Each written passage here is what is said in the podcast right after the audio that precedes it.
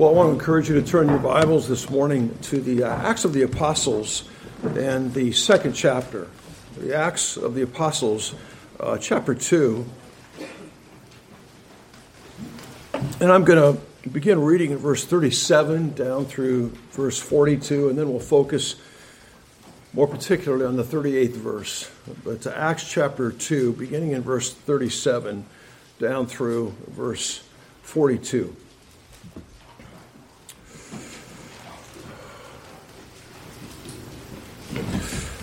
Now, when they heard this, they were pierced to the heart and said to Peter and the rest of the apostles, Brethren, what shall we do?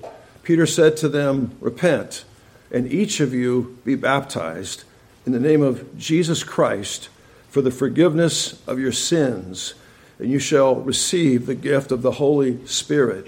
For the promise is for you and your children, and for all who are far off, as many as the Lord our God will call to himself.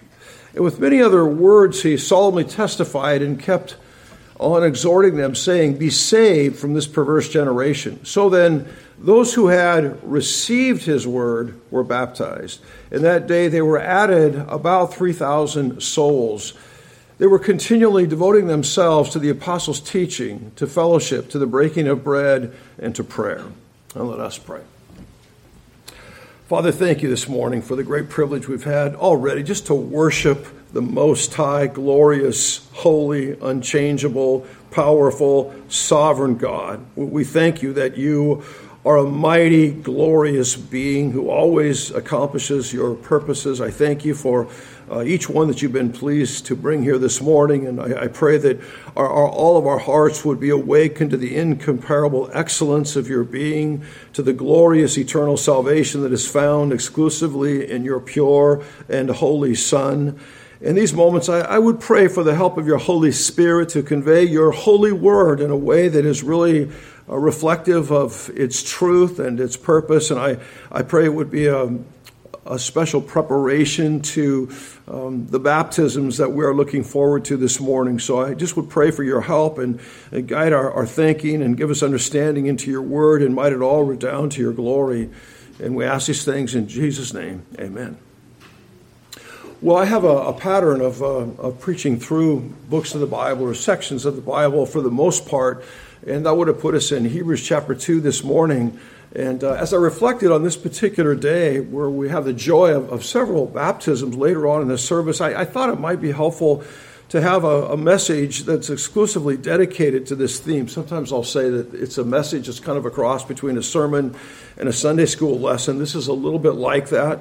But I thought it, it was somewhat ironic that um, I've pastored several years in a Baptist church and never preached a sermon on baptism. I've taught a lot in Sunday school and other venues. But I, I also thought it'd be helpful to seek to clarify why we practice what we call believers' baptism. And by believer's baptism, I mean first there's a clear profession of faith, repentance, belief in Christ. That's followed uh, by full immersion in water based on the desire of the person who has received Christ as Savior. So the, the issue is not simply, well, this is the way that we do it or it's according to tradition, but why do we operate in such a way? And I suppose one might. Um, might question, we have such a great appreciation for the Puritans and Reformed brothers who all practice infant baptism by and large. And one may wonder, well, how come we don't follow suit? And I, I know I'm going to sound here a little bit like a kind of a simplistic, Calvinistic, shingle pulling, show me a verse Baptist preacher. I know that. Uh, and I'm willing to talk. Anyone that has a further interest in that, I'm willing to talk further and kind of give you my own thinking on it. But I, I would say the, the main reason is this. I mean, people like me and of my ilk, we just don't see infant baptism in the Bible. We, we don't see that anywhere in the Bible, so we, we don't practice it. And, again, I'd be happy to, to chat with you about that. The, the parallel between circumcision and baptism we don't find compelling. Um, and I, am being just a little bit facetious here, but uh, I, I was baptized as an infant, and it didn't work. And, and, here's how I know that. Uh, well, of course, I don't remember it, and I wasn't consulted. I, I, mean, I didn't get my permission. It just happened, and I was heard. I was sprinkled and so forth. And so it was a Lutheran church, and I don't know what the pastor said, and, and I don't know what he thought it was accomplishing. So I thought, well, I'll see what Luther has to say about it. And so, question 251 from his catechism, he says, How do you prove that infants too are to be baptized? And one answer is because holy baptism, it's the only means whereby infants who too must be born again can ordinarily be regenerated and brought to faith. Now, my understanding of regeneration, it's a profound, powerful work of the Holy Spirit in the soul of someone who's dead in trespasses and sins, raised up to new life in Christ. And when I became of age, I was not regenerated. I mean, I wasn't interested in holiness or Bible reading or prayer or anything like that. So I, I, I, that's kind of the way that people like me think. We just don't see the practice of sprinkling infants in the scriptures. However, if one were to ask, well, can you give me some example of believers' baptism? Well, the text that I just read, especially verse 38, I, I think makes the point uh, fairly clearly. In fact, twice in the verses that I read in your hearing, verse 38, repent each of you and be baptized. Then again, again, verse 41, so then those who had received his word, that is, they had received the saving word, were baptized. First the saving word, then they were baptized. So this morning, and I, I hope this will be edifying to your soul and a helpful preparation to uh, practicing several baptisms, I want to emphasize that in our understanding, New Testament baptism is believer's baptism. New Testament baptism is believer's baptism. We'll pursue that under three lines of thought this morning. First of all, the proper subjects of baptism are those who have believed. The proper subjects of baptism are those who have repented. So, who is to be baptized? According to verse 38, those who have repented. Now, what I would like to do under this first heading is offer three remarks about this kind of repentance that, that precedes baptism First of all, I would have you notice the precursor or preparation for this repentance is conviction of sin. It's, it's, repentance that is the result or the consequence of being convicted of one's own sin. Now, I, I don't think in general it's hard to convince people that they are sinners. You probably found that to be the case. Most people will agree, well, I've lied or I've stolen something or done something like that. But they're not really troubled by it. They're not really bothered by that. Uh, they're quick to point out that others have done worse. But here we see the necessary foundation for true repentance. It's conviction of sin. It's being bothered by sin and troubled by sin. And we see in the present, uh, in the previous verse, the effect of Peter's sermon on those who heard it. It says they were pierced to the heart, and they said to the apostles, What shall we do? So we begin to observe here that the kind of repentance which is a prerequisite for baptism, it's no superficial thing. When they heard this, when, they heard the word that Peter preached, um, their hearts were pierced. So, so the kind of repentance that precedes baptism, it's not, the, it's not produced in a vacuum, but it's the effect, the direct, uh, it's the effect of truth on the soul. Um, and obviously, this requires cognition. It requires the ability to process biblical truth and the capacity of moral discrimination. Um, in terms of uh, this phrase, to be pierced, it means to be stabbed. The lexicon that I use, to be pierced emotionally, to be or to become moved or affected deeply or sharply, to be pierced, stabbed. Figuratively, it's used of the feeling of sharp pain in connection with anxiety or remorse. David G. Peterson, in his commentary on the Acts of the Apostles, says they, they were cut to the heart, meaning that they were conscience stricken or remorseful, and said to Peter and the other apostles, What shall we do? So, what, what shall we do reveals there's a deep level of guilt over their complicity in the crucifixion of the person of Christ. So, they're really reeling from the import of verse 36. And one commentator said, Convinced of their, their guilt, they asked the apostles as brothers, What shall we do? Another commentator, Peter's hearers took his words as applying to them personally. Many of them had perhaps tacitly agreed with the action of their leaders in putting Jesus to death. The thought of being broken-hearted, standing under conviction of sin. And Simon Kistemaker wrote, his sermon reminds them of their refusal to listen to Jesus and to accept him as the Messiah. His accusation that they crucified and killed Jesus justified, it pierces their conscience. And Matthew Henry, a, bit more expansive, they speak as men at a stand that did not know what to do. What will become of us who crucified him? We're all undone. They speak as men at a point that were resolved to do anything they should be directed to do immediately. They were not for taking time to consider nor for adjourning the prosecution of their convictions to a more convenient season, but desire now to be told what they must do to escape the misery they were liable to. So there's kind of an at my wits' end moral urgency here. What must I do? So we notice here that the, the precursor to the kind of repentance that is found in our text, it's, it's a deep, heartfelt conviction of sin, a person who is truly bothered by their sin. Secondly,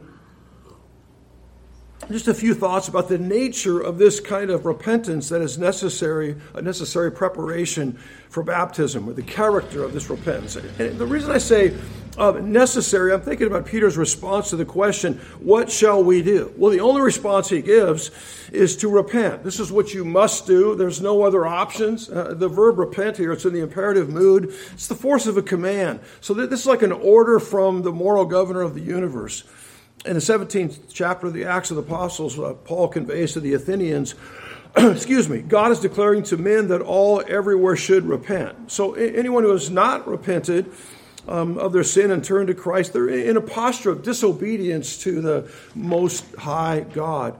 And, and the importance of repentance, uh, just a little bit of an aside here, but the importance of repentance, repentance as relates to gospel salvation is seen in the fact that you remember John the Baptist, his message was repent for the kingdom of heaven is at hand. And Jesus came along and his message was repent for the kingdom of heaven is at hand. And the early apostles in Mark 6 12, they went out and preached that men should repent. And this is what the world needs for the eternal good of their souls. And Luke 24, 46, Jesus said, Thus it is written that the Christ should suffer and rise again from the dead the third day, and that repentance for forgiveness of sins should be proclaimed in his name to all the nations, beginning from Jerusalem. But with respect to the character of the repentance that is found in the text, uh, most basically it's the idea of to change one's mind, but, but it's more than that. It's, it's remorse or grief for one's sin. In Second Corinthians 7:10 for the sorrow that is according to the will of God produces a repentance without regret leading to salvation. So there's a sorrow or, or a sadness about some wrong that is done more expansively is to have a change of self, that is heart and mind, that abandons former dispositions, results in a new self, new behavior, and, and regret over former behavior and dispositions. So I would especially emphasize that biblical repentance includes not only this mindset of, of grief, but there's also um, a deep desire for changed conduct, to behave and live in a different way. Not that a person is saved by works, but they are clearly saved unto good works, which emanate from the new life in Christ. It's the desire of the heart when the Holy Spirit is working. Uh, consider these words by Jesus in Luke 11 and verse 32. He says, The men of Nineveh shall stand up with this generation at the judgment and condemn it. And then he says, They repented at the preaching of Jonah, and behold, someone greater than Jonah is here. So Jesus says they repented at the preaching of Jonah. Well, what does that look like? Well, this is what it looks like. This is from Jonah chapter 3. Then the people of Nineveh believed in God. They called a fast and put on sackcloth from the greatest to the least of them. When word reached the king of Nineveh, he arose from his throne, laid aside his robe from him, covered himself with sackcloth, and sat on ashes. That's grief. And he issued a proclamation and said, In Nineveh, by the decree of the king and his nobles, do not let man, beast, herd, or flock taste a thing. Do not let them drink, eat, or drink water, but both man and beast must be covered with sackcloth. Let men call on God earnestly that each may turn from his wicked way and from the violence which is in his hand. So we see what repentance was here. It's grief over sin and it's a turning from one's wicked way. So the nature of repentance, repentance there is a real regret over sin. I'm bothered by my sin. There's a desire for a new kind of obedience and a conduct that is a function of the new life that is found in Christ. excuse me, let me under this first heading just add, add, one more thought here a motive to engage in this kind of repentance. The motive for so doing is to avoid the eternal destruction of the soul. The reason a person wants to repent is to avoid the eternal destruction of the soul. I'm going to read to you five verses from Luke chapter 13. It says, Now on the same occasion, there were some present who reported to him about the Galileans whose blood Pilate had mingled with their sacrifices. He answered and said to them, Do you suppose that these Galileans were greater sinners than all other Galileans because they suffered this fate? I tell you, no, but unless you repent, you will all likewise perish. Or do you suppose that those 18 on whom the tower in Siloam fell and killed them were worse culprits than all the men who lived in Jerusalem? I tell you no, but unless you repent, you will all likewise perish. So Jesus he cites two examples where many people die at one time. And, and the Roman governor Pilate apparently put some people to death who were offering sacrifices. Uh, the Tower of Siloam was possibly a part of the wall of Jerusalem near the Pool of Siloam. But our, our Lord indicates that the, the, right gospel lesson from these incidents, where many people die at one place and one time, is repent or you will all likewise perish. Now, that can't mean repent, perish or can't mean to die physically, because you do that whether, whether you repent or not. Part of the value of, of our Lord using these kind of tragedies, I believe, is that, that when many people die, at one time. It, it, usually includes young people, so it presses upon the soul the, the urgency to repent. I, I, think it's true to say when you're young, you think you have a lot of years left, but the Bible says man knows not his time. Now, just to press us a little bit further, point two and three won't be as long as point one. But just to press us a bit further, turn to Luke chapter 16. Luke chapter 16. It helps us to see, well, what does this perishing look like? Suppose that one does not repent and they perish. What does that actually mean? And, and to me, this is just a very clear, sobering picture of what happens to the one who does not repent. Luke 16, beginning in verse 19, there was a certain rich man he habitually dressed in purple and fine linen, gaily living in splendor every day. And a certain poor man named Lazarus was laid at his gate, covered with sores, longing to be fed with the crumbs which were falling from the rich man's table. Beside, even the dogs were coming and licking his sores. Now it came about that the poor man died. He was carried away by the angels to Abraham's bosom, and the rich man also died and was buried.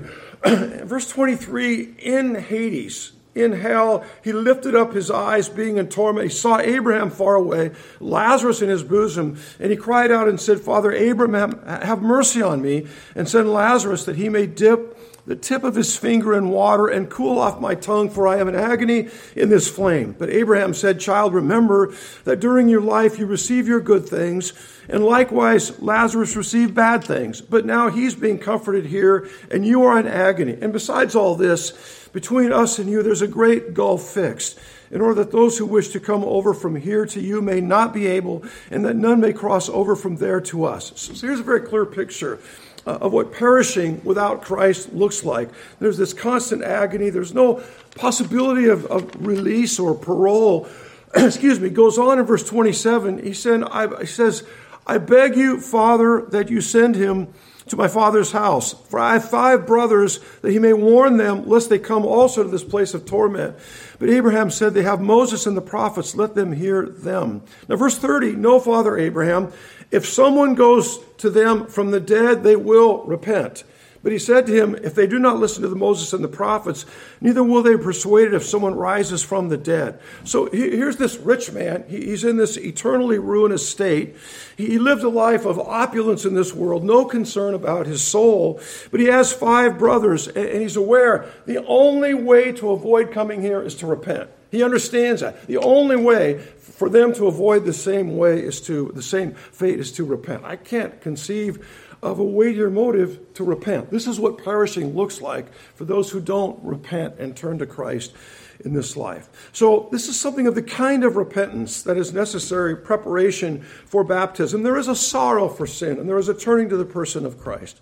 Now, secondly, what does baptism mean? I mean, what is its significance? When a person is publicly baptized, what is that really conveying? I would uh, offer three things in this respect. Number one, there's a public affirmation that Jesus is my Lord. It's a public affirmation that Christ is my Lord. I recognize him not simply as Lord, but my Lord. So there's an open declaration of one's allegiance to the person of Christ.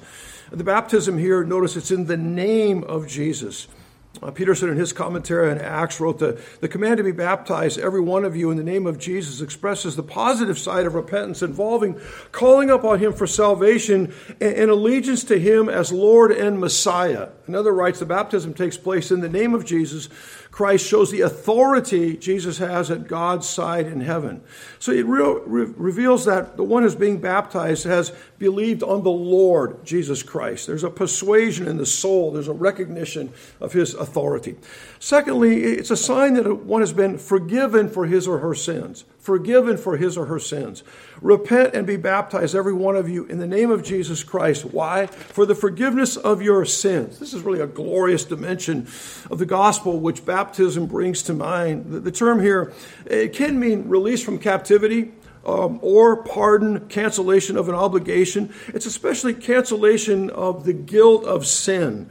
Uh, one writes it's a formal release from an obligation or debt, especially understood as the debt of sin. Now, I would have you note here that this repentance and forgiveness are they're, they're closely related to one another. In Acts 5:31, he is the one whom God exalted to his right hand as a prince and savior to grant repentance to Israel and forgiveness of sins. The one follows the other. Now, it's important to realize here that the basis for this forgiveness um, it's the atoning death of the person of Christ. It's not just God sort of waving a magic wand. It's based on what the person of Christ accomplished on the cross. In Matthew 26, 28, this is my blood of the covenant, which is poured out for many for the forgiveness of sins. In Hebrews 9:22, without the shedding of blood, there's no forgiveness of sins. So when a person repents, what, Christ has accomplished on the cross, then it immediately applies to him. All that he accomplished on the cross immediately applies to them the moment they trust in him as their Savior. So the, the forgiveness here, it's based upon the, the efficacy, you could say, or the effectiveness of the death of the person of Christ, what he actually accomplished in behalf of sinners. And what's especially brought out is that this, this forgiveness involves a complete cancellation of all the debt and guilt of one's sin. That the slate is wiped completely clean. In Acts 3.19 it says, Repent therefore and return that your sins may be wiped away. That, that is erased or obliterated. It's kind of um, like um, on, on a blackboard where uh, it, you know there's been thousands and thousands of words written on it over the years, but it's it's cleaned with soap and water, and, and none of there's no trace of anything. Bach says thus it means an obliteration that leaves no trace. Kind of the gospel equivalent of this in the Old Testament is Isaiah 118. Come now. Let us reason together, saith the Lord. Though your sins be as scarlet, they shall be as white as snow. Though they be red like crimson, they shall be as wool. Third, baptism, it's an identification uh, of union with Christ in his death, burial, and resurrection. Identification of union with the person of Christ in his death, burial, and resurrection. It's a symbolic, visible representation uh, of participation participation with Christ in these great gospel events. You're probably anticipating this, these words from Romans chapter 6 and verse 3. Do you not know that all of us who have been baptized into Christ Jesus have been baptized into his death? Therefore, we have been buried with him through baptism into death, in order that as Christ was raised from, from the dead through the glory of the Father, so we too might walk in newness of life. For if we have become united with him in the likeness of his death, certainly we shall also be in the likeness of his resurrection. Uh, these are verses uh, which many commentators believe refers to water baptism. You may be of that persuasion, and so you have to kind of work through that, and that's a very understandable way. Um, I take it here as a, re- referring to um, the baptism of the Spirit into the body of Christ, incorporation into the body of Christ. And my, my main reason for doing so um, is that water cannot accomplish what these verses cite. Water does not put to death the ruling, reigning power of sin. Water doesn't raise people to new life in Christ. It doesn't do that. It's a religious ritual. It signifies what is going on. But water baptism symbolizes what actually takes place, symbolizes what takes place when a person is converted. That there's union with the person of Christ in his death, burial, and resurrection. That there's an actual death to the power of sin by the Holy Spirit. There's an actual raising to new life in Christ by the Holy Spirit. And baptism by immersion beautifully signifies this. It gives it's a marvelous picture of that reality. Well, then thirdly, the proper mode of baptism. So we've talked about the subject of baptism, those who have repented, it's those who have believed, the meaning of baptism, and now the, the mode um, how is this biblically sanctioned religious rite properly administered? Well, we believe it's by full immersion in water. Let me just give you two reasons why that, that makes sense, at least to me. Number one, kind of picking up on the last point, it's the only method that fits the glorious spirituality of actually being united with Christ in his death, burial, and resurrection. It corresponds to the spiritual reality symbolized by our participation with Christ in his death, burial, and resurrection. I think Wayne Grudem says it well. The symbolism of union with Christ in his death, burial, resurrection seems to require baptism by immersion. When the candidate for baptism goes down into the water, it's a picture of going down into the grave and being buried. Coming up out of the water is then a picture of being raised with Christ to walk in newness of life. Baptism thus very clearly pictures death to one's old way of life and rising to a new kind of life in Christ. But baptism by sprinkling or pouring simply misses this symbolism. Secondly, baptism by immersion comports with the clear meaning of the word employed. The lexicon that I use all the time says it means dip or immerse.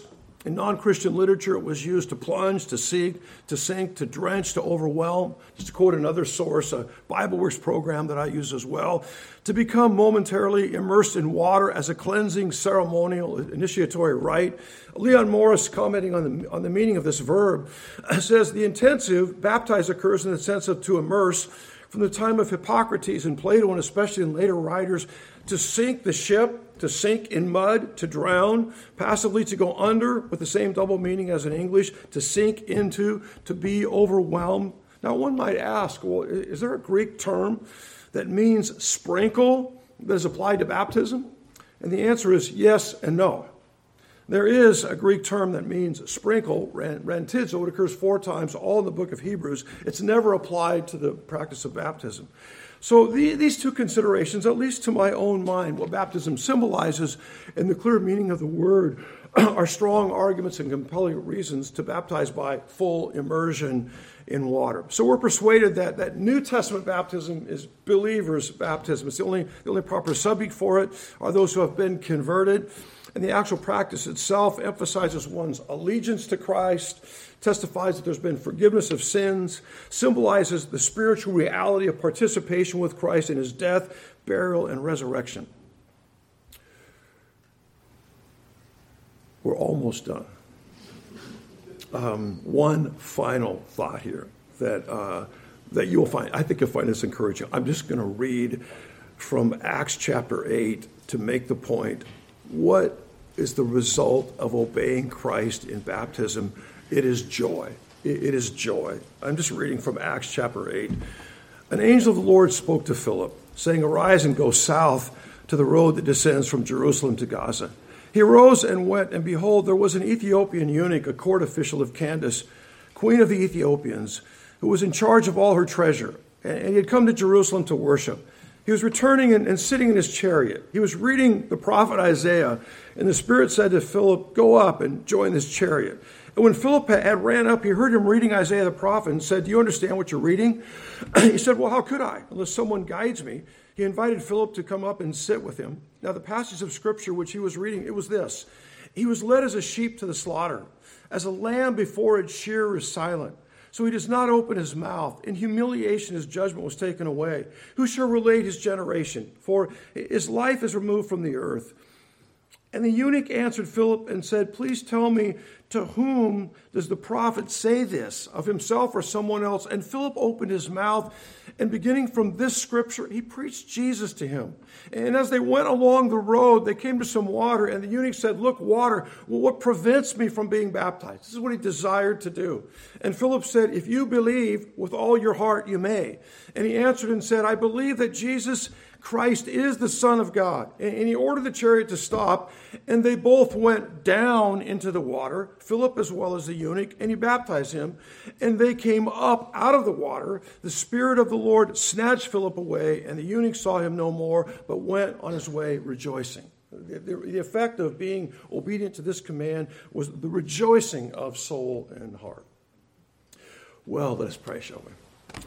Father, we thank you for your, your goodness to us. Pray that you might be pleased to apply to our souls what we have considered this morning. Give us understanding in these things. We, we thank you above all for the, the power and the glory of the gospel that you take those who are lost and dead and in trespasses and sins and you raise them up to new life in Christ. And so I just I pray that you would take what we have considered today and, and might it be not only pleasing to thee, but edifying and helpful to our own hearts. And I, I pray it would be a precious preparation now for the, the baptisms that we will engage in and what we will see. So we pray that you would continue to, to guide us and direct us and encourage us.